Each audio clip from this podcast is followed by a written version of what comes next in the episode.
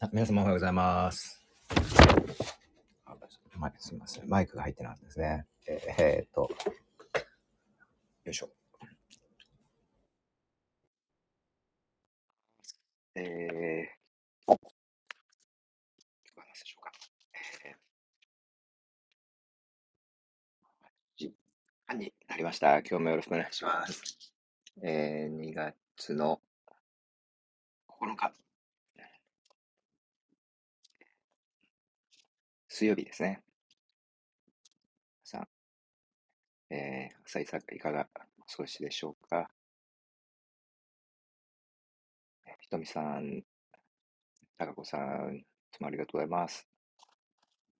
あさん、ゆうじさん、つどりさん、今日はあれですね、えー、ハートマークついてる方、多くいらっしゃいますね。ゆきこさん、かおさん、じゅんこさん、あ、黒いハートマーク。うん柳さん、おはようございます。皆さん、オリンピック見てらっしゃいますかね？ちょこちょこっと見てるんですけども、いろいろとハプニングが多いですね。ひろこさん、おはようございます。おはようございます。よろしくお願いします。よろしくお願いします。ねえ、どうでしょう？オリンピック見てますか？あ、リアルタイムではないんですが、あのニュースなどで、あとうんうんツイッターとかでも、あのいろいろあのこんなことがあったとかっていうのを読んでます。そうですか、ねはい私もちょこちょこっとしか見れてないんですけど、なんか、すごくハプニングが多いですよね、日本選手。そうですね。あの、ねちょっと残念なことになって、あの、うんいい思いをしてる選手とか、ね、せっかく頑張ってきたのになんでねありますね。ありますよね。でもね、こうスーツ、高梨さんの選手はね、スーツの、あの、企画ですか、ちょっとずつ2センチかなんか大きすぎたとか、羽生選手は穴に引っかかったとかね、こう自分でコントロールできないこと、ココントロールできないことに対して、どうやって、こう、人とか物に責任をね、押し付けないで、自分の中でこう、あのーそれを、あのー乗り越えていくかっていうか、気分切り替えていくかって、すごくアスリートにとってね、この心の使い方が大事なんだなっていう、はいあのまあ、本当に理不尽なこといっぱいあるんで、あるんでしょうね。あるんでしょうけど、うんあのーそこをどうやってこう、いかに人のせいにしないで、なんていうんですかね、こう自分の中で、こう前向きの力が変えていくかって、すごいこうメンタルの能力がね、要求されますよね、これ。うんこでさゆりさんおはようございます。うんあおはようございます。おはようございます。あ今は何の話をしてたんねですか今はね、オリンピックの、オリンピックの、ね、あの、羽生選手とか、高梨選手とか、いろいろこう、あーあの、アクシデントとかね、トラブルとか、うん。自分のせいじゃないのに、こういうふうな、あのーなんて言うんでしょうか、トラブルがね、あはいって、で、結果が出なくて、その時にどうやって対処するかっていうような、こう、まあ心の持ち方とか、ね、そういうのをこううん。考えさせられるなって話をしたんですけど、どう、見てますか、ねオリンピック。うん。いや、さっきちょっとテレビ見てたら、高梨選手がツイッターでなんかツイートしたんですよね。自分のせいだったっていうう。ん、自分のせいじゃないんだけどね。うん、で、もう割とみんなが、そんなことないよっていううんのを結構こう励ましのメッセージを言ってるとかって、だけどかなりなんか文面見ると、うん本当になんか申し訳ないっていうのが前面に出てて、いや。なんかそうじゃないよなそうじゃないんですよね。痛ましいですよね。最初からずっうん。と高梨選手、謝っててね、申し訳ありません、うん申し訳ありませんうん。そんなこと全然ないのに、うん。そうじゃないんですよね。あとやっぱりあの、多だからし分、う、うん。ん失格うん。なんでしょになったからってことなんですよね。なんか、本当に。あ、いや、ごめんなさい、どうぞどうぞ。ね、あと、まあ、羽生選手とかもこう穴に入ったとかね、穴にはまっちゃったとか、あのまあ、僕もこうったのは、多分これがアメリカとかヨーロッパのあの選手とかチームだったら、まあ、そこで、ね、抗議してね、もう一回やり直せとか、うん、あのうんうんね、あのこれはもう整備のミスだから、あのこれはもう,、あの受け入れられないとかね、もう一回やり直しだとか、そういう議論がね、なんか始まったような気がするんですよね。まあ、かもしれない。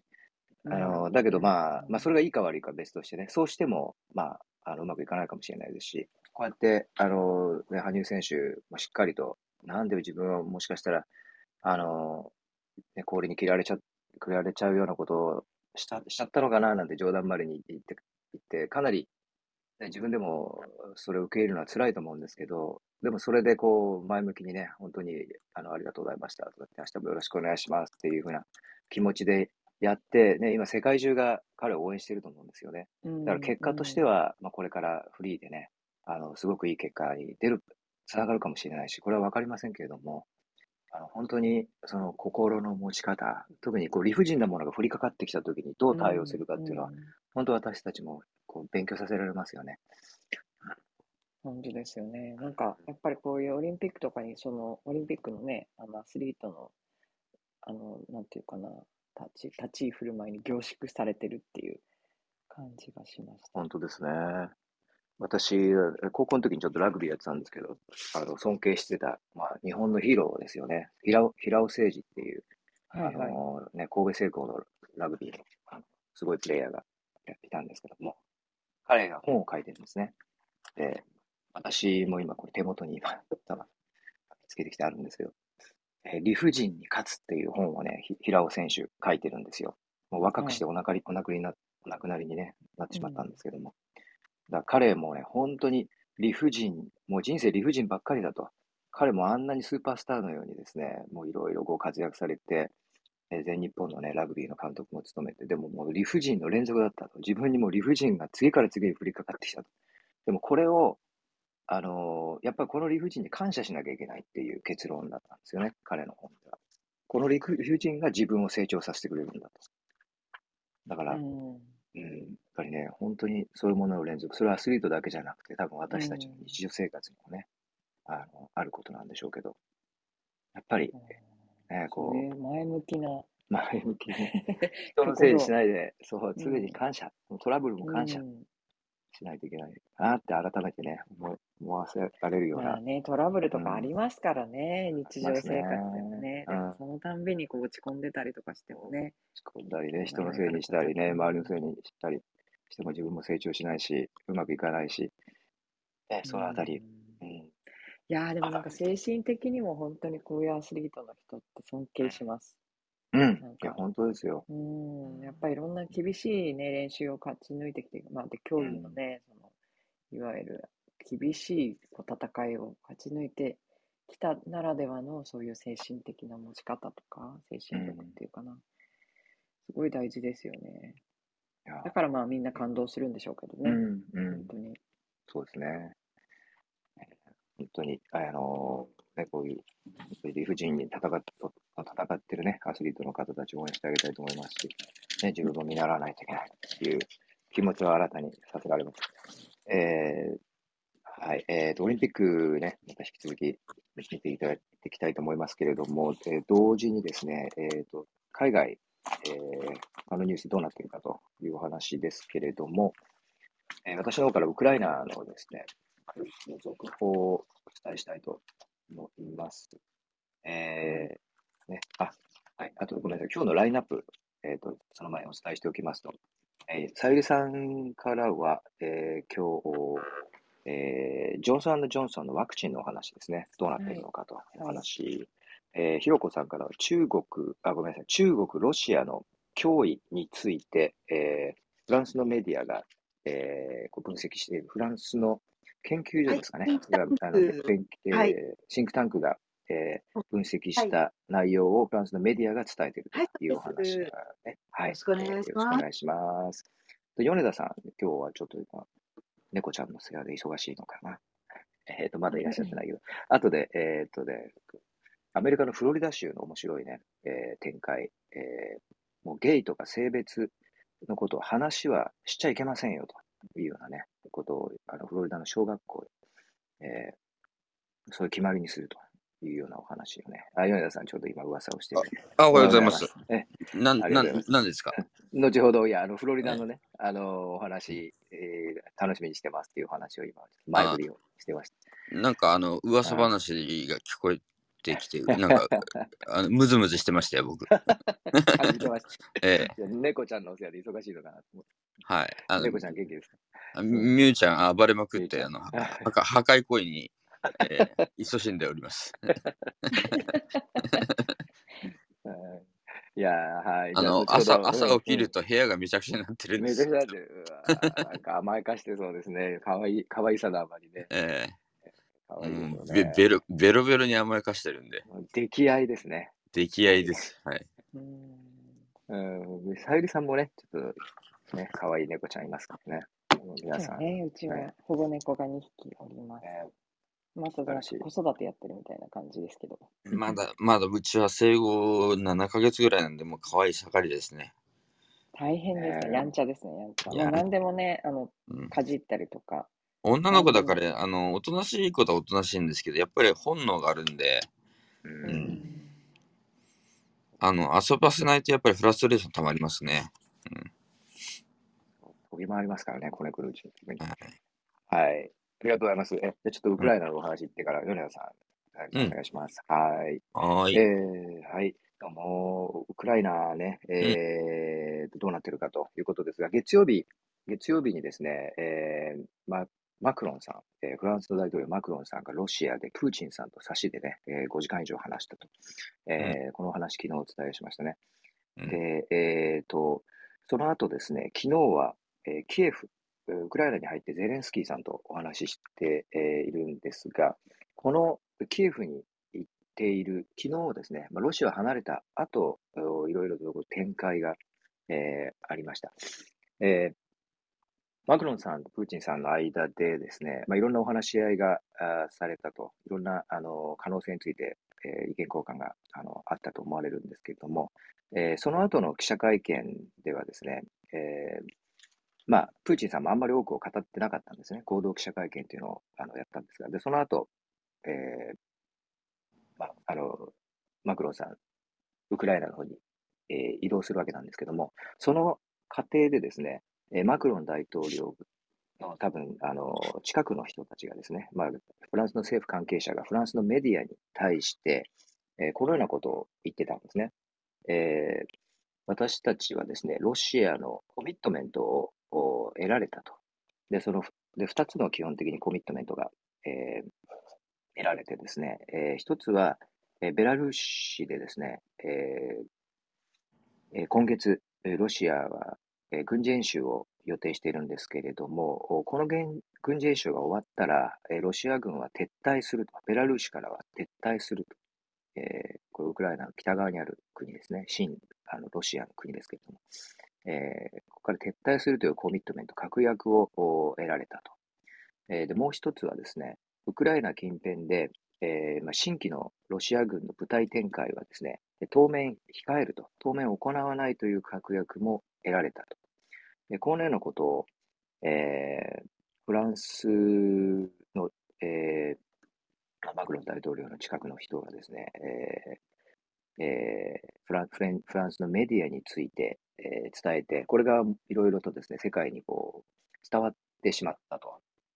ですね。で、これに対してロシアがですね、えー否定したと。で、まあ、もしかしたら、まあ、このようなことっていうのは、その、実際のね、えー会談の中で、マクロンさんとプーチンさんの中で、えーおそらく出たような話だと思うんですけど、ロシアはこれを公式に言ってほしくないと、えーいうことだと思うんですね。で、クレムリンの、あの、ロシアの大統領府クレムリンのですね、えーここで会見ありまして、えーこういうようなコミットメントはロシアは一切していませんというふうな否定をですね、えーしました。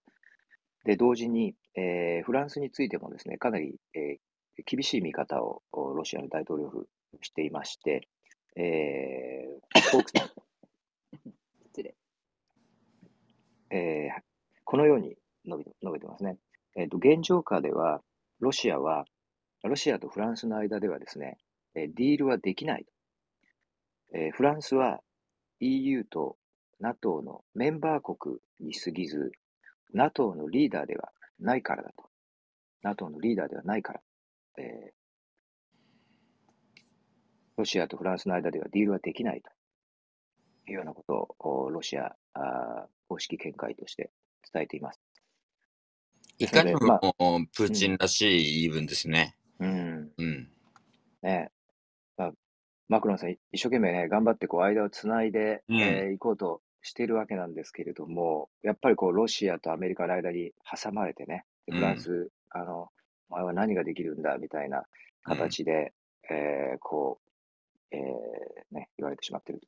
こう非常にこう苦しいところですけれども、ね、えーまあ、ロシア、えー公式見解としてまあそのようなことをね、言って、まあ、これ、さっきのコミットメントが、あの、情報のような形でね、もう情報準備があるっていうような形で、あの、世界に伝えられると、交渉上不利になるというような、うんうんえーね、考えだったかもしれませんうん。で、それに対してマクロンさんですね、えーウクライナ・キエフで、えーこのように述べています。えーまあこの、このですね、緊張のレベルっていうのは、あの非常にこう、あのかつてないものであると。かつてないぐらいのお状況になっている。それから、えーこの緊張のレベルっていうのは見くびってはいけないと。なので、この数時間話し合ってですね、解決できるような、あのそこに解決を期待するような問題では全くないんですよ。というような発言をマクロンさん、改めてえーしていますね。うんはいまあね、外交努力一生懸命あの続けていると、まあ、ロシえーフランスだけではなくてね、ドイツもあの、えーアメリカがロシア側と話したり、いろいろこう外交努力、ヨーロッパの国々続けてますけれども、ね、まだまだあのちょっとまとまり、えーかけているかとか、まとまりの方向に向かっているかというと、えーちょっとおその方向には残念ながら、うんなってないようだと。うんね、あ現状かなと思います。うんありますかね、ウクライナ情報。えーひよこさんとか、ヨーロッパのメディアこそ、これ、結構、フランスメディアなくて、どんな感じで伝えてますか？そうですね、あの、うん。ルンルポワンとかあのメディアはこの、えー、といきさつ伝えてるんですが、うん。あのやはりそのロシアのこの戦略、自分たちのその力をまず強く打ち出して交渉しようっていうスタイルが崩されちゃったわけですよね、この、うん。えーとえーマクロンさんの側近ですか？からの話が漏れて、先に漏れてしまったという、この情報コントロールですよね、フランス側の。な出てしまったのか、今後ちょっとメディアの方も何かあの情報あったら調べたいと思うんですけれど、これでなんかまたごちゃつくとまずいなっていう感じで、こうちょっとあの報道も微妙な感じであの伝えられてるんですけれど、うん。もうあの今日あの私のそのシンクタンクのこと、はロシアの戦い方、うん。あのことについても研究されているので、うん。それをベースにするとやっぱりこの今回の情報の出方っていうのはすごいまずいなっていうふうにロシアが特に嫌がる、あのうん。状況だっていうことがすごくよくわかるので、うん。はい。あの情報としてはあの、えーロシアがあのこれ以上踏み込んでこないふあの踏み出さないっていうことがわかるいい情報なんですけれど、うん。でも出るタイミングですよね。これがはい。ねフランス、えー難しいですね、これね、交渉事ですからね、フランスとしては、まあ、政府、あるいはフランスのメディアとしてもね、そのマクロンさんの訪ロ、ロシア訪問の成果っていうのを、やっぱりある程度、まあ、同行記者もいたいただろうし、ある程度こう書きたい、知らせたいというのは間違いなかったと思うんですけども、これをね、ここまでこう具体的なコミットメントとして出る、そうこの出すタイミングですよね。まずいですをね、ちょっとバックファイヤーしてしまったというような。ね。本当情報コントロールってなんかこう隠しちゃいけないっていうのもありますけど、でも出すタイミングみたいな何かうーん今回はちょっとその点すごい気になります。うん。ね。はい。あとはお話ししたかもしれないですけど、やっぱりあの天然ガスの問題ですね。うん。ね。あの日本政府もですね、はいえーバイデンの要請があり、うんえー一部ですね、えー LNG ですね、うんいわゆる液化天然ガスはい。のヨーロッパ向けの融通する方針っていうのを固めてますね。ううんで、まあ、あの、前も言いましたけど、電力がですね、ゆ天然ガスに依存してますので、うんその4割がロシアからのパイプラインなんですね。なので、ヨーロッパにと関してのエネルギーっていうのは、そのウクライナ経由で来るその、えー天然ガスっていうのがもう死活問題っていうところがあるので、まあ、それもプーチンはもちろん計算に入れて、えーディールのカードで切切ってきますし、その辺のあのエネルギーをめぐるせめぎ合いみたいなところも、えっと注意していく必要があるかなと思いますね。そうですね。はい。まさにですねうん。これ、あの、まあ、ドイツの、あの、ショルツ首相が、ね、あの、アメリカ、バイデンさんを訪ねてまして、ついうん数日前ですね。で、まあ、ここで、一応、バイデンさん、ショルツさん、共行動、ぎょえー合同会見で、私たちは一枚岩ですと。えーねね、一応そこは強調してましたけれどもね、あの、アメリカはもうこれは、あの、えー止めますと。で、うロシア、ドイツはアメリカと一緒に共にありますということで、まあ、そこで、ね、あのー一緒にやるんだと。まあ、つまり、パイプラインを止めるんだということを、一応、対外的にはね、あの強調してまして、一生懸命アメリカも今、まあ、日本も含めていろんな国とこう、あのー強調して、なんとかドイツにその止めた分のガスを、えー送れるように、ドイツが確保できるようにとう。いうん。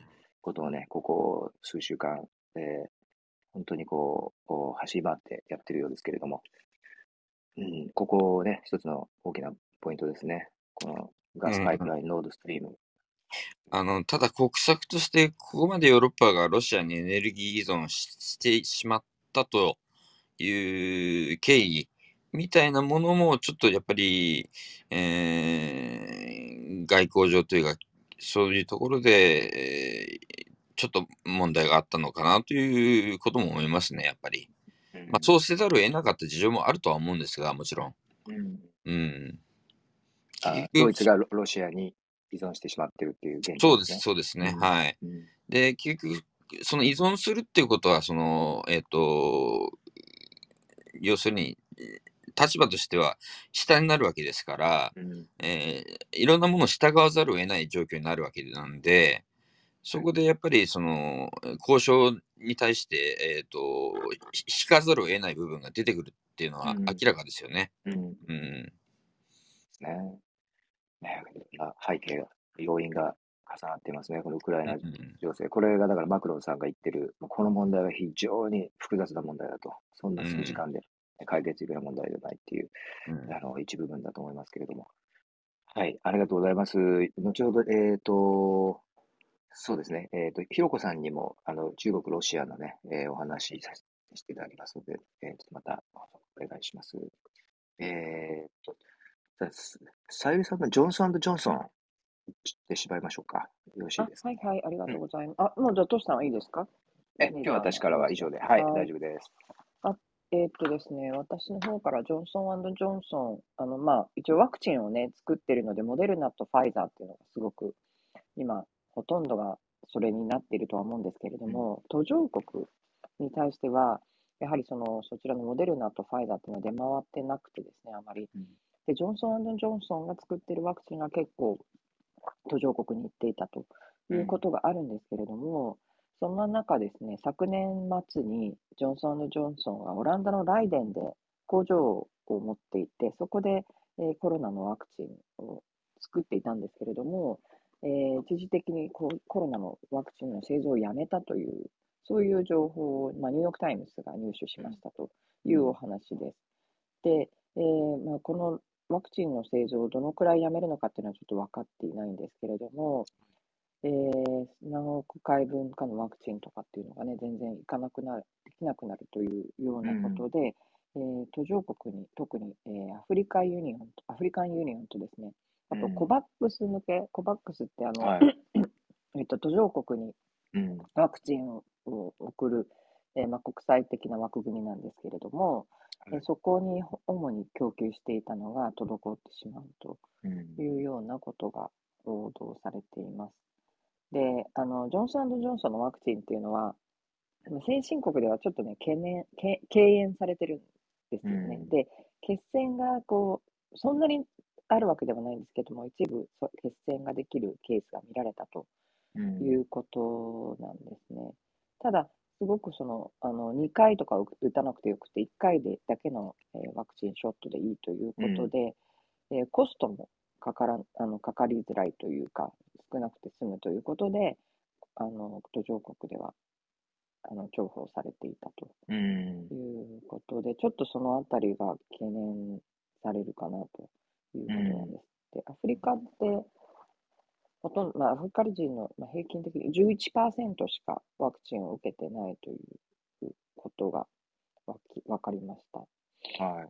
11番アフリカでは接種率ですね。そうですね。10%なんで、程度。ジョンソン・ジョンソン、なんでこれやめたのかなっていうことなんですこけれども、れ背景はどうなんでしょう。はい。。えーっとですね、今、これからそのライデンの工場では、別のワクチン、そのコロナじゃないものにを作るんじゃないかというふうに言われています。で、えーっと、まあ、結局、収益的にジョンソン・ジョンソンにとっては、そこまでコロナというのは美味しいものではなかったようで、うんえー局昨年、えー240億ドルの売り上げがコロナからあったんですけれども、それはジョンソン・ジョンソンの全体の売り上げの3%程度だということもありました。あとですね、うんいくつかその、まあ、ちょっと事故といいますか、えーはい。くつかの工場を他にも持ってるんですけれども、うん。そこであの基準に満たしていないワクチンが作られていたということで、えー行政当局に、えーとあの工場を一度停止しなさいというふうに言われた工場がいくつかあって、まあ例えば契約会社のポルチモア工場でそのようなことが起こって、結局ワクチンが作れていないとか、まあ、いろんなちょっとトラブルみたいなのもあって、なかなかうまくいってない状況なのかなという感じです。なので、まあ、えー今後どうなるかっていうのはちょっとわかんないんですけれども、いずれにしても少しその足りていない部分の途上国のワクチンっていうのが、うん。さらにちょっと深刻化するのかなという感じですね。うん。なるほどですね。結構、ジョンソン・ジョンソン、うん、まあ、日本ではね、あの、使われてないですけれども、やっぱり途上国では、中国ワクチンと並んで、あの、ジョンソン・ジョンソン、はい、アストラゼネカ、かなりこの頼ってるあたりは部分があるので、使われてるんですね。で特にオうんミクロンにも効くっていうふうに言われているらしいんですね。うん。なので、それがあの滞ってしまうと、さらにそのいわゆるまあ先進国と途上国のディバイドではないですけれども、ちうん。ょっと持てるものと持てないものみたいな感じがうん広がってしまうのかなという気うんがします。うんありがとうございました。えっと、はい一応、ニューヨーク・タイムズの記事、あの、えっと、こちらにシェアさせていただきましたので、あの、はい、ありがとうございます。ねはい、えっと、ご興味ある方は、原文ご覧ください。ありがとうございます。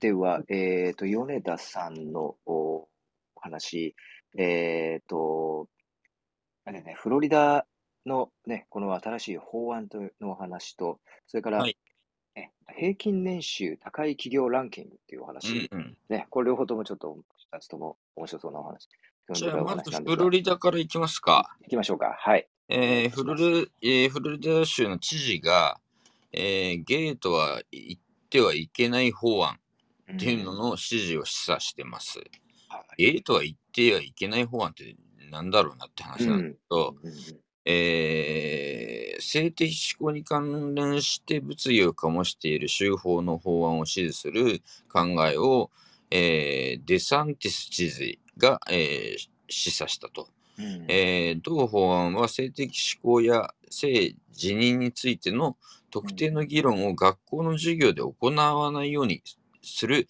規定だそうです。うんえーさらに知事はですね、学校や教師が、えー生徒らと性自認について会話するのは全くもって不適切と発言。えー一部の学校では児童らが心配はいらない。まだ自分の性別を選ばないでいいよと、えー告げていると。えーただ、そうした事例が多数に上るとは考えていないとも認めているそうです。えーさらにですね、学校は子どもたちに読み書きを教えなくてはならない。えー教師らは科学や歴史を教える。えー公民の授業も増やして、合衆国憲法についても理解する必要がある。えー我が国には特別な存在にするあらゆる基本的な事例を理解しなくてはならないというふうに語ってはいます。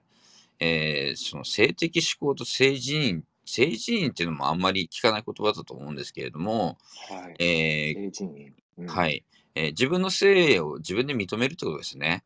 うーん。えー学校内で、えーそういうことををを教えたりするっていうことに関して、えー共和党議員の取り組みがですね、えー州知事が公に支持する考えを示唆したのは、えー今回が初めてだそうで、え法案が可決されれば、えー署名するのかという問いには、えー直接回答はなかったんですが、会見での発言には、えー法案に協力的な姿勢を見せたと。で、反対派がですね、ゲート言ってはいけない法案と名付けている同法案は、性的指向と性自認についての会話を初等教育において、もしくは生徒の年齢や発達にとって適切でない形で行うのは推推奨しないとしています。年齢や発達にとって何が適切とみなされているのかが、えーちょっと不明だというところです。えーまあ、大雑把にまとめると、まあ、セクシャリティの問題に関して、えーまあ、ちフロリダ州知事がですね、うんえーその、んゲイ LGBTQ ということに関して、えー人に、えーこまあ、もち子供ですけど、えー言うなと。いうのが法律になると。うん。いう、そういう可能性があると、うん。うん、いう内容ですね。うん。うん、議論も、し議論をですね、学校が推奨おうん。してはいけない。が学校の授業の中でそのような議論をしてはいけないという。学校の中で、あなたは女性、あなたは男性、うん。みたいなことも言っちゃいけないし、うんそういうことにまつわる教育もやっちゃダメだとうん。いうようなことが法律で、えー定められる可能性が出てきたとうん。いうところですね。なるほど。男の子、女の子っていうふうに、ね呼ぶことさえも、えー、それで区別することさえもうん、いけなくなるんでしょうかね、これは。そうするとですね、うん。女性トイレとか男性トイレとかそういう問題とかどうするのかとか、うん。そうですよね、まあ現実的には。うん。現実的にその、そういう、うんなんていうか、更衣室とかですね、うん。なんか、うーん、いや、やっぱ、なんかその、LGBTQ もちろん、あの、ように、その、そういうジェンダー平等っていうのは進めるべきだと思うんですけど、うん。今までのその社会システムっていうのはやっぱり追いついてないので、うん。現実的にそのトイレをどうするかとか、うん。教育をどうするかっていうのは、今後すごくこう、議論を重ねないと、これ、収集つかないかなという気がしますね。うん。そうですね。これは小学校のうちっていうのはね、結構10歳、11歳ぐらいで、こう、うん。あのーまあ、男女っていうものをね、が分かり始めて、意識し始めるようなそうですねありますもんね。えー特にあのーなんていうかな、アメリカってその、割とティーンエイジャーでも、すごく大人っぽいっていうかな。うん。うん、女の子もすごくファッションとかメイクとかして、おうんあの、大人ぶるっていうかな。そうういうカルチャーがあるじゃないですか、やっぱり。ん。うんんで、うんその、男性はと、まあ、割とマッチョであれみたいなところもあるし、うん。女性はその、セクシーであるみたいなところもあるし、うん。うん。だけどそ、そ、そうじゃない人もたくさんいるし、うんその、そういったそのアメリカの、うん、ティーンエイジャーの土壌みたいなところが、えーこういう法案によってどう崩れていくかとか、っていうのも、なんていうかな、うん、なんか例えば男子がメイクするとか、うん。男子がスカート履いて学校に行くとか、そういうこともあるでしょうし、うん。うん、で、それを非難しちゃいけないとかね、うん。うん、そういうこともあるんじゃないかなと思いますね。うん、なるほどですね。この法案、かなりね、現地でもこう議論をか、うん、あの、えー、になっているようで、せ賛成派は、こうまあ、あくまで性自認に関する議論を推奨しないという法案というふうにに呼んでいるようですけど、反対派は、ゲイと言ってはいけない法案うんっていうような、ゲイとは言っていはいけない法案っていう名前がすごいですね。反対派が呼んでるようですね、その辺ね。え共和、なるほどね。ただフロリダ州、これ共和党の、あの、地盤ですからね。今日は共和党ですね、完全にね。うんうん。ねここでこういうような州知事が法案を支持するっていううのは、あん。の、かなりのニュースですね、確かに。そうですねうん。共和党はまあ、超保守ですから、うん。うん、同性愛なんかに関しては、はっきり言って認めない方向性だと思うんで、うん、まあ、時代が変わりつつあるのかなという気もしますし、うん、そうですね。うん、これ、ね、あの、さゆりさんいかがですか？アメリカのこのような動きは。ごめんなさい。なんかね、ようんく理解できてなかったの。本当に、あれ、ん要するに全く言っちゃいけないってことなんですか？だ男性性的自認についてのことが中心なんですよね、多分。男の子、女の子性っていう的ところまでは。性的思考に関して、その、おあなたはゲイだとか、バイだとか、レズだとかっていうのを言っちゃいけないっていうのが法律で定められるという。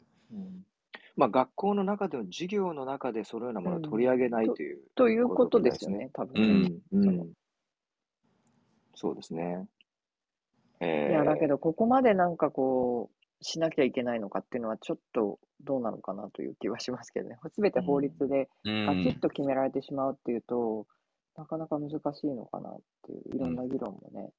まあ、だから理解をするっていう側の方としても、うん、必要なのかどうなのかっていうのは、そこ、難しいところですけど。うん、まあ、アメリカはまあ強烈なダイバーシティの社会なので、うん法律でしある程度決めないと何もこう動いていかないっていう現実もありますよね、やっぱりね。まあね、そうですね、うん確かに。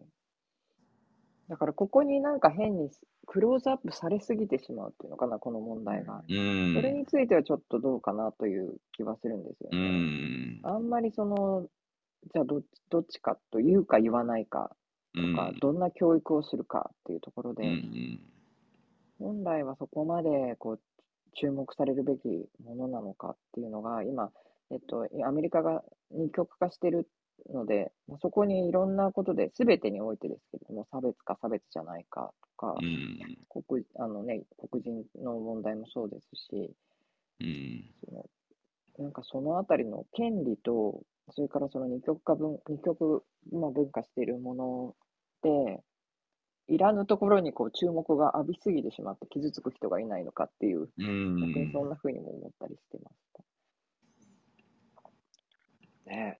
うん、なんかあのちょっと私もこの法案ちょっとあんまり細かく見てなかったので、あまりこう、無責任なコメント言うとあれなんですけど、うんちょっとした感想でしたけど。あの日本ではちょっと考えられないぐらい、その、なんか、あの、アメリカってその、いいい一歩にふ触れると振り切れ具合がすごいですよね、やっぱりねう。ん。そうなんですよ、本当に。うんそう思います。なんか一つのことが決まると、そのあるある種ファシズム的な、もうそそれが全ての善だみたいな、そういう方向に進みがちな部分がアメリカの危うさっていうのは常にあるので、うん、悪いことだとは思わないですけど、うんうんうんやりすぎな部分もあるんじゃないかなっていうふうにはちょっと思いますね、やっぱり。いや、なんか昨日、その、たまたま全然ちょっと話が変わるんですけれども、あの、も、ボーゲル、エズラ・ボーゲル先生って、あの、うん。ジャパンアズナンバーワンを書いた、あの、ハーバードのあはいはい。教授の、ちょっと追悼のシンポジウムがあったんですけれども、その中で、米中、まあ、に日米中の関係の話をしていた中で、アメあのよく中国は危険だとかって言うけれども、むしろアメリカの方が今心配なんじゃないかっていううん話が出まして、もっと本当はいろんなその米中関係にしても多面性があって、例えばその、まあ、いろんなハイテクの問題の競争とか、まあ、経済だけではなくて、まあ、安保とか、いろんな多面性があるんだけれども、その対立ばっかりにこうちょっと目向けちゃってですね、協力の側面が見見落とされてるんじゃないかとか、うんいわゆるそういうこう物事と多面的じゃないですか。でも今すべて二極化してるなっていうか、二つの、うん例えば、えー親米か、あ、親中か、親中か、県中かとかですね。うんなんかそういう同じような感じが、ちょっとこの 議論とは直接は関係ないんですけれども、今アメリカがそういった分断社会の中で起きてる議論っていうのが、すごくこう、クリアにかあの決められない問題に対しても、すごくこう、はっきり2つに分けてしまおうとしてるようなところが、うんちょっとこの法律なんかで見てると、そんな気がして、うん心配だなと いう気がしていうんうます。ん。そうですね。うんなるほど。今、ちょっとこれですね、えっと、現地の報道、タンタンパベイっていう現地の報道を見たんですけれども、こちら今シェアしますね。うんかなりこま詳しい、あの、まあ、現地の新聞ですので、報道、あの、解説記事が載ってまして、このことに関して。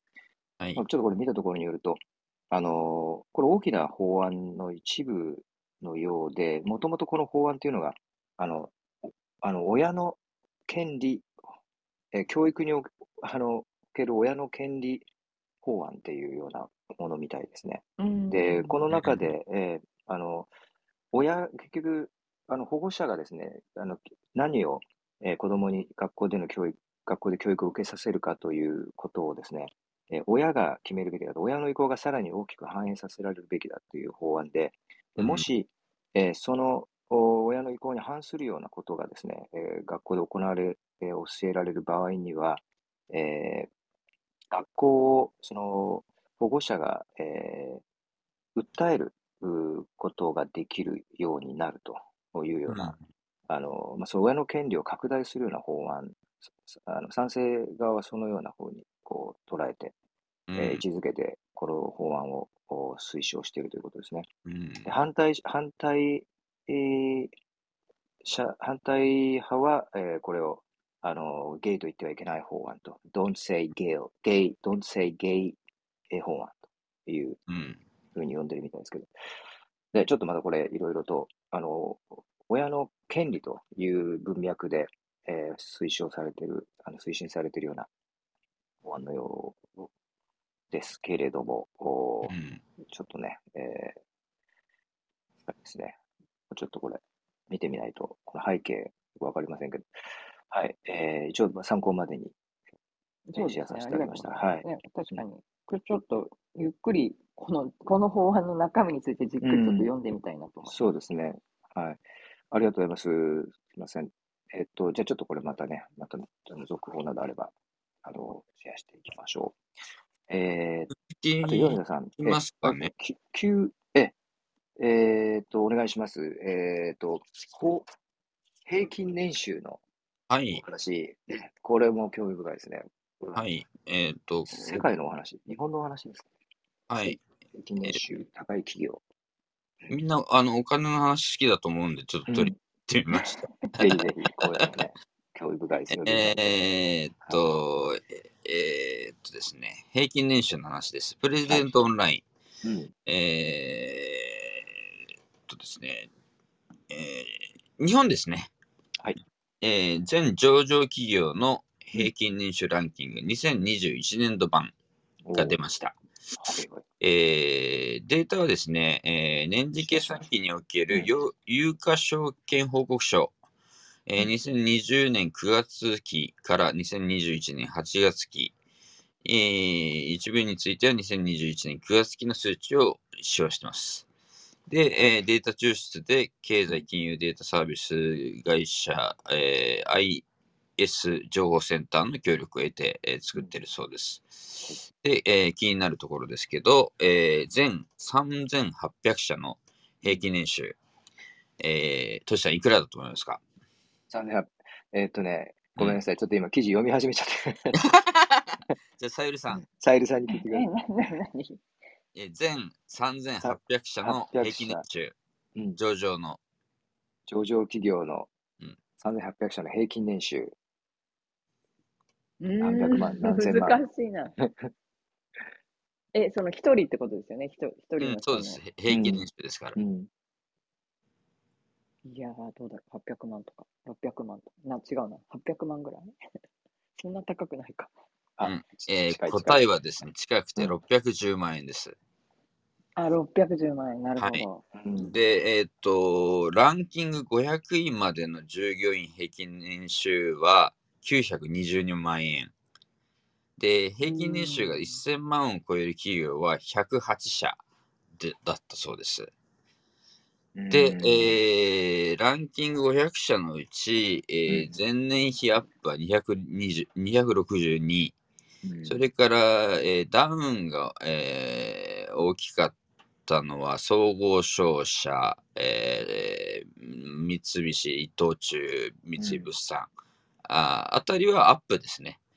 えーうんそれから製薬会社の中外、エーザイ、それから中部電力、関西電力もアップ組というところです。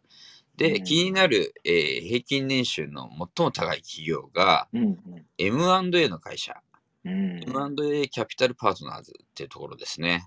うん。えー過去5期がですね、えー平均年収が2994万円から2478万円、それから3109万円、2269万円、268万円と推移しています。これ平均年収で3100万円っていう時代があったっていうのがすごいですね。えーごいですね。しかもこれ過去5年とかの平均なんですよね。たまたまこの1そうです年だけ良かったとかじゃなくそうて、ですそうです平均して3 2600う万円。ん。だから3年前が3100万円平均年収があったと。うん平均年収なんで、えートップクラスだとももっともらってるわけですから、うん、うん、すごいですね。はい。えーあとです。うん。あとは、えーそうですね、えー中小企業の売り手企業と買い手企業をマッチングさせるのが主なビジネスだそうで、このナンバーワンの M&A はい。の会社ですね。うん。はい、大規模平均年収2600万うん大規模な設備投資が不要であるとか、うん。えー譲渡企業の獲得、それからうん。企業の価値、資産価値を正しく評価する、えーえーそういう実施とか、変えて企業への提案なんかの、えー高度スキルを持つ専門人材というのが、えー必要不可欠というところですね。うん。で収入の、えー大きなところはですね、手数料になります。うん。えー案件が大型になればなるほど高額の手数料が、えー得られるとうん。いうところなので、えー一般の事業会社っていうのはサービスとかプロダクトを売るんですけれども、こういう会社はそのな何かを生み出すわけじゃなくて、そのマッチングをやったり、交渉をやったりする、その中での手数料なのでう、ん。収益構図が全く異なるんですね。うん。だからこれだけの高額な年俸を払うことができると。うん。いうところです。で、えー社員の年収が高ければ、もちろん経営陣の年俸も、えー高水準になります。うんで、九段の M&A キャピタルパートナーズの経営トップの年俸はですね、はい。としたらいくらだと思います？え、経営トップ、この平均年収2600万の会社の経営トップの年収、はい年俸は、えやっぱり3億円とか5億円とか、そうですね。もっとかな。はい。2億円ですね2。億円。うん。ああ、すごい、2億円か。まあはいでえっ、ねと、ストライクっていう会社、それから日本 M&A センターホールディングスっていう会社含めた3社のうん。社内取締役の平均年俸がうん6000万から9000万円だそうです。うん。うん。うんえーでも、そうか。あとはですね、えっ、と、上位で目立つのはバイオですね。うん、うん。えー2位がメディシノメディシノバ。メディシノバインクですね。はいはい。えーアメリカ拠点の創薬バイオベンチャーなんですけど、うん。えー平均年収が1938万円。うん。うんですね。あとは、えーいろんな会社が、えーありますけど、まあ、薬が強いですね、やっぱり。うん。うんえー12位がソレジオファーマ、43位がシンバイオ製薬、えー47位が創生グループ、48位がアンジェスアンジェスなどのバイオベンチャーっていうのが目立ってます。うんそれから不動産も結構強いです。三井不動産、三菱地所、うんそういうところですね。なるほど、なるほど。えーで、えーメディアなんですけど、はい、メディア。大手大手テレビ局、えーも昔は上位でしたが、うんうん。えー富士がですね、ようやく400以内に入っているという状況らしいです。400ですか。ちょっと待ってください。あそんなに怒っあ、じゃあ、ちゃったんだフジテレビがでもいいいいい方ってことですね。で富士です。藤井がようやく400位で入ってるっていうのが、あのメディアの状況ですよ。あえあ、いやー、これ昭和世代から見たらショックですね。だって、うん常にテレビ局ってこういうのてトップ10とかにね。入ってましたからね。うんはい。もう時代を感じますよね、本当ね。うーんうんそうか。えーでですね、えっと、一方、ダウンの方なんですけど、はい。えー丸紅とかリクシルとかそういうところが軒並み下がってますね。ああ、勝者もちょっとうん厳しいと。はい。んというところもあります。うん。うんね、三菱商事はいいのにね。そうなんですね。うん。えー、丸紅は260万円もダウンしてるそうですね。うん。それから、えー気になるものづくり系ですね、日本の。えー日立、えーが、えー890万で198位。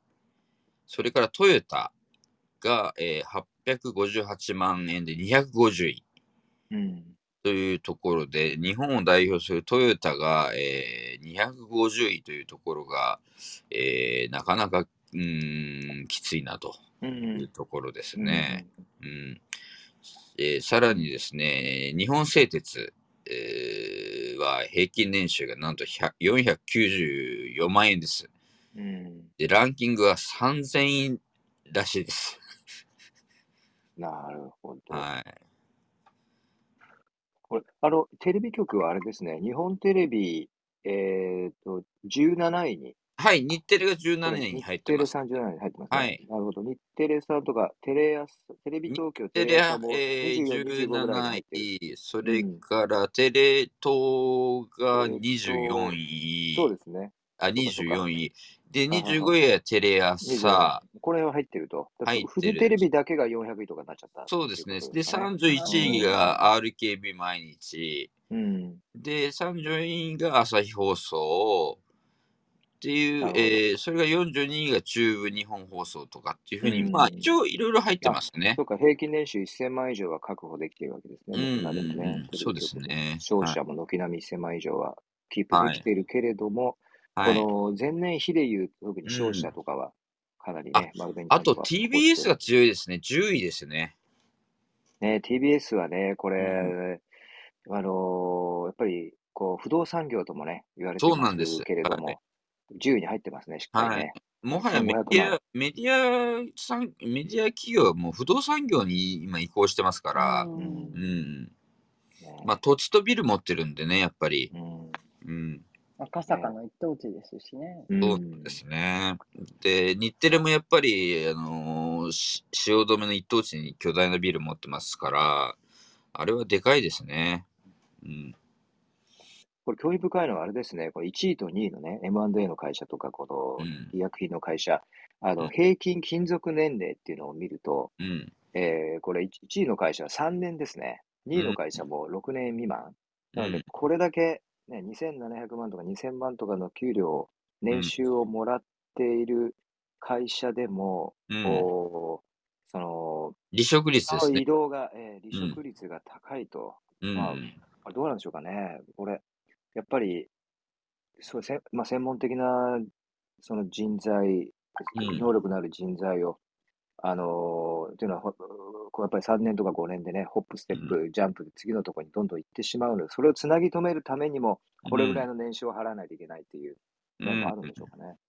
あと、あのーか、まあ、あ賢い人はやっぱりその、い今のテレビ業界というか、テレビの限界みたいなものを感じて、中期的な観点に立つと、えーテレビ業界が衰退していくので、早めに他の業種に移っておこうとうんいうキャリアチェンジを考えている人も多いと思います。うんうん。テレビは本当に今過渡期ですよね。そういうえテレビの制作の現場の方がね、そうです他の部署に行ったりとか、業界に行ったりとかね。だから年収下がっても、その、これから伸びる産業にキャリアチェンジした方が自分の人生にとってはメリットがあるっていうふうに踏んでる人も多いと思いますね。うん。うん。いやー、ありがとうございました。考えさせられる、ね、このうん。年収ランキング、うえん。ーそううんプレジデントね、の記いけて事、る会社、いけてない会社っていうところが一目瞭然でわかるっていうことですうもんね。ん。このわかりますね、時この。表を見ると本当面白いですよ。うん50位までずっと並んでますから。うん。うんうんうん。意外とね、うん41位にスカパーが入ったりとかもしてるんですよね。うん。うん。あスカパーはね、あうんの、あれなんですよ。衛星事業で、うん。結局、あの、衛星の、なんていうかな、不動産業みたいな感じなんですよね。衛星うん。のその場所、うちい一個打ち上げるといろんな用途に使えるので、なるほど、なるほ企ど。業に、うんその、もうおか貸すっていうか、だから衛星打ち上げるだけでも、まええ真っ黒字という、うん。実はなんか面白い授業で、あの、いわゆる放送の方ですね。放送の方はうん確かにそのスカパーあんまり見られてないような、もうネットフリックスとかそういうストリーミングがね、盛んになっちゃってるんで、あれなんですけど、うんむしろ衛星事業ですごいもう普通に儲かってるっていうふうに私は聞きましたうね。んうんあとあの、13位にスクエアエニックスが入ってますね。うんやっぱりゲーム結構強いですね。うん。うんなるほど。ちょっとね、またこれ、あのこー、あのさ、せられますね、これね。そうですね。これ、今、リンク貼っていただいてるんで興味ある方、この図を見ると非常に面白いので、ね、ぜひご覧になってください。見ていただければと思います。あのあえっ、と、100位まで図が載ってるんで、うんうんうん。はい。ね、皆さうんん気になる、ね、ご自身の業界とかどうなってるのかなとかね、転職考えてらっしゃる方とか、うんあの、これからの業界構図を読まれたい方、ぜひうん。参考になさってください。ありがとうございます。はーい山田さん助かりました。えーと、じゃあ、ひろこさん、すみません、お待たせしました。あのヨーロッパではいのメディアが伝える、あるいはヨーロッパのです、ね、研究機関が分析した、えーこの中国、ロシアの脅威というお話、はいね、気になるお話ですけれども、よろしくお願いします。ありがとうございます。えっ、と、フランスのシンクタンクの戦略研究財団、こちらのアジアスペシャリストの報告なんですが、えーこの専門家によりますと、西側の民主主義国家にとって優先すべきことは、中国とロシアの脅威の実態を可能な限り正確に評価することであるというふうに述べています。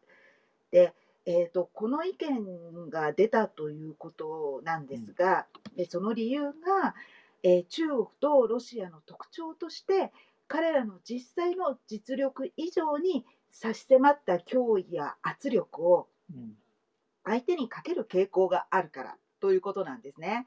で先ほどのあのニュースでもやはりロシアがこう自分たちの圧力をこう力として見せるっていうことが、まあ、重要なあの特徴にもなってるのあ、えっと、重要な戦略になってるのでうんそういった特徴をこの専門家は指摘しています。でこれに対し西側の国はできる限り正確にその脅威の大きさ脅威の形、え深刻さの度合いなどを捉えることがまず重要であるということなんです。で例えばその中国とロシアがの挑発なんですが現在ロシアはウクライナの国境に軍を集結させていますし、中国も台湾の防空識別圏に、えー侵入しているということがあります。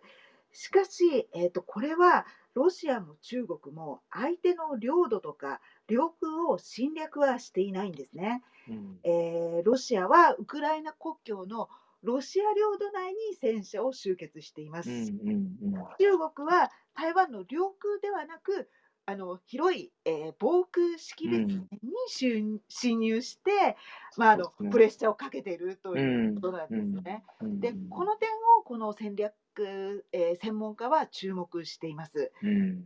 これがこの中国、ロシアの脅威の本質を見極めるポイントだということなんですね。うん。でこれをこう西側はどういうふうにあの分析して考えて対応していくかっていうことが重要なんですがうん。でロシアと中国これあの戦略的文化が似ているということも指摘していまして、うん。例えば、えー敵に、えーロシアも中国もうん。敵に正面から立ち向かうのではなく、うん敵を思いとどまらせる、うんさえー分断させるうん。緊張を高めて対立寸前の印象を与え駆け引きをする、うん。このハイブリッド戦を仕掛けるということが、うんまあ、共通して文化としてあるということなんです。なるほど、なるほど。で、えー、とあとですね分断に関しても、えー昨年からあのバイデンさん、えー、とプーチンとかとプーチンさんとか習近平さんとあの会談を行っていますよね。はいこれがあの分断の一端が見えると言いますかあのアメリカは最も親しいヨーロッパやアジアの同盟国と切り離されてそのプーチンや習近平と対峙しているということを注目しています。あのこの同盟国というのがちゃんとあのアメリカを支えているとかアメリカと一緒にいるっていうことがやはり重要だということなんですね。こういったはい。あ、同盟国と切り離す、アメリカが同盟国と切り離されて。はい。ということですあのあの今あの、えーとまあ、バイデンさんは、えーバイデン大統領は、えー、と代表して、まあ、話しているという形を、まあ、取っているとは思うんですが、うん。この専門家から見るとこれはもう切り離されている状態なんだっていうふうにあのあー。見ています。あ、一枚岩になってないっていうはい。ことですかね、アメリカ、はその仲間たちが。できればその NATO としてあの立ち向かうべきところを、やっぱりアメリカが、うん。えー、とプーチン大えープーチン大統領と話をしているとか、えー、とアメリカが習近平、えー主席ですか、うん。すみません、ポジションちょっとうまく言えないんですが、ねあの話をしてるっていううん。この状態も、うんあのまあ、良くない、切り離されてるっていうふうにうんしていますね。うんで。あのこれについて、ああとですね、えー西、NATO やアメリカ、日本など、西側民主主義国の弱さについても、この、えーシンクタンクは分析していまして、えー民主主義国家の弱さ、これは、えー世論の重さだというふうに指摘しています。で例えば。うんはいえーそれをやはり重要視、国の中で重要視されているので、はいはい。例えばあの今後戦争に進むとなると、まあ、国民も大きなリスクを抱えることになりますよね。そうするとやはり、えーそれが受け止められない引き受けられないそのリスクを引き受けられないっていうことを指摘しています。あのまあ、命の重さとかあのやっぱり国民はその、えー戦うことで命が失われるっていうことにあのやはり、えー気持ちがもちろんいきますので、はいそうすると例えば中国のようなあの独裁的にあの、うん。軍を派遣するとか、えー軍に命令そうでするとか、うん。いう力とは全く違いますよね西側のそうですね。国は。はいはい。あの国民のあの意識が反映されないといけないですからね。はいうん。なりますので、であのこのため、えー中国とロシアは脅威を膨らませ、核戦争のリスクを極端に高めて、えーアメリカの介入を遅らせようとします。うんこれがその心理的圧力をかける戦略だということを分析していますね。うんなるほど、なるほど。なのであの先ほどのあの情報が出てしまったということ。うんロシアの戦略としてはすごいまずいわけなんですよ。うん圧力を高めてるのに、もう撤退の予定があるんだみたいなことうがん先に出てしまうと、やはりロシアはあのこのままでは引き下がれないっていううことんに一発、ね、指定しとかないとっていうことになりますよね。そうですね。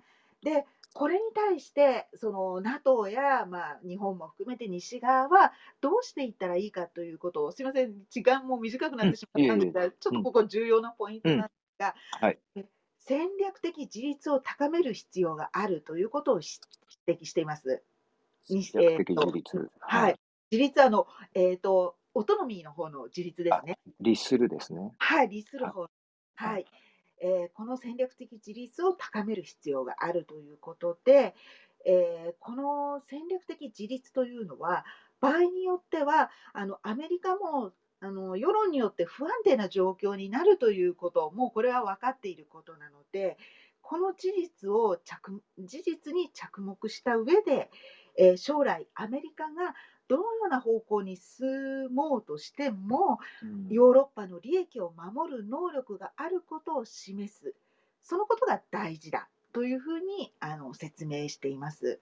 あの例えばアメリカがロシアとつながってしまうとかそのお中国とあのもっとこうつながってしまうとかその核戦争を避けたいがためにあのアメリカはアメリカで戦略があると思うありあるのでうんそれに対して、えーヨーロッパはやはり、えーヨーロッパの、えーと権利や、えー国を守らなければいけないということであのその戦略的自立を高めなければならないというふうに、えーこのシンクタンクはあの説明しています。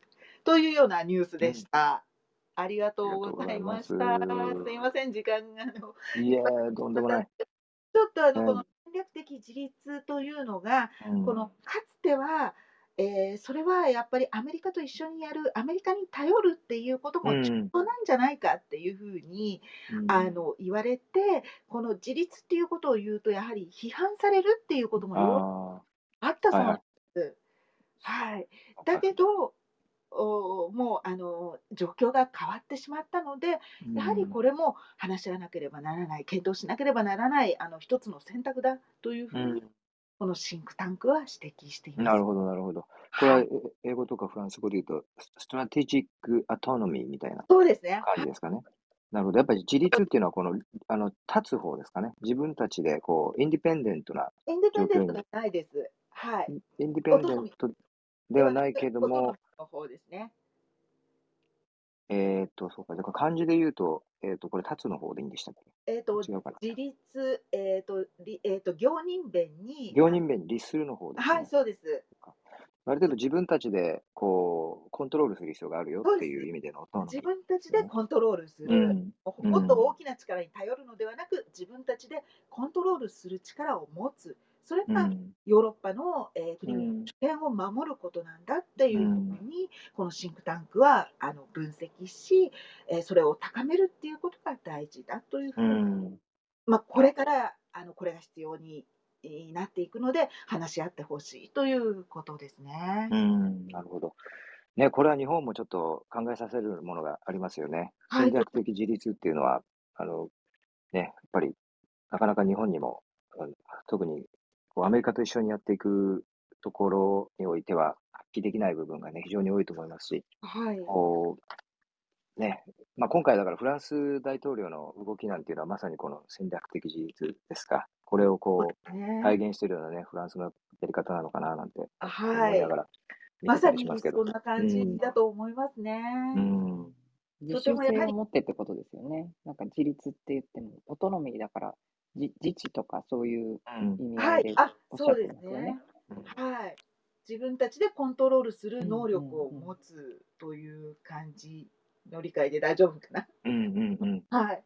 ですね。ありがとうございます。この、まあ、ロシア、中国に見られる傾向として、で、これ北朝鮮なんかも、これ多分ここに含まれると思うんですけど、もっと極端な例として、やはり緊張を極限までに高めて、交渉を有利に進めると。実際にこの、戦うつもりはなかったりもするんだけれども、その、とにかく緊張を極限までにか たかえー高める、この駆け引きとしての、えーそうですね。軍事ですよね。はい。軍事活動、軍事挑発。ここがやっぱ共通していると。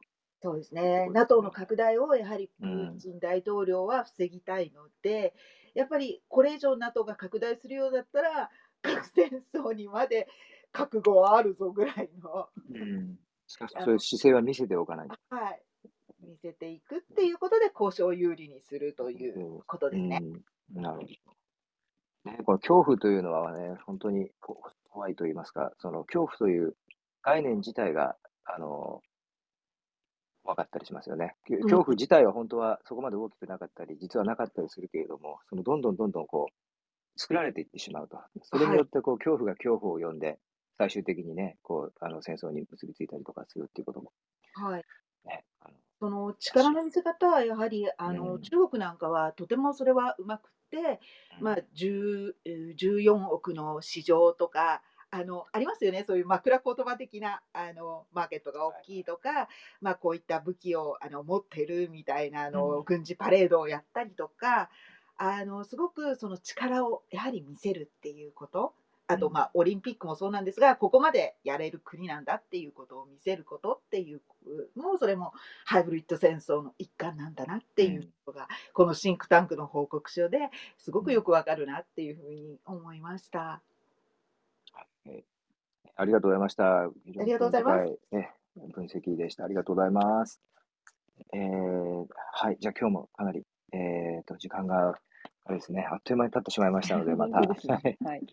この辺でお開きお開きにしたいと思います。ありがとうございます。今日の夜から明日の朝、なんか雪ですよねね。雪が大変みたいなので、皆さんね、お気をつけて、明日の朝はステイホームで、あの、お仕事された方がいいかもしれませんね、皆さんね。あの、すいません、あのはいちょっと気をつけて 10, 秒だけいいですか？うんうん、あのえー、と月曜日にあの私、えー、と、北京オリンピックのあのセレモニーの話で台湾の名称についてお話したんですが、はい。あの何かのメッセージで私にあの、うん。何かのご指摘か教えていただくのか何かいただいたようなんですが、ちょっとあのその後ちゃんと読もうと思ったら消えてしまいましてもしあ聞いてらっしゃる方であのあ送ったんだけどって思ったあの方いらっしゃったらあのすいませんもう一度送っていただけたらあのあのちゃんと読みたいのでよろしくお願いします。なんか。バグがあるんですかね。ちょっとですね、えっはい。と、そそうですか。私の方にも、ちょっとルームに入れなくなってしまって、もうこのルームが、あの、no longer available というメッセージが出てきてしまうというあメッセージが先ほどいただいてたんですけども、ーはい。えっと、ちょっとその、なんでしょうかね。えっと、なんかバグがあるのかな。そういうようなね、メッセージが消えたりとか、ルームに入れないとか、あと、リプレイがですね、あの、先週の分2つか3つぐらい出てなくて、でそれも、あのーなんかバグだったみたいでですね、あの、あ。きあの、ちょっとまたしばらくしたら出てきたりとかしたんですけど、はい。はい。なんかちょっと、えー皆様、参加者のすいません。皆様、えもしなんか不具合がありましたら教えていただければ、はい、こちらでクラブハウスの方に問い合わせたりもできますので、あありがとうございます。教えてはい、よろしくよろしくお願いしお願いします。ます。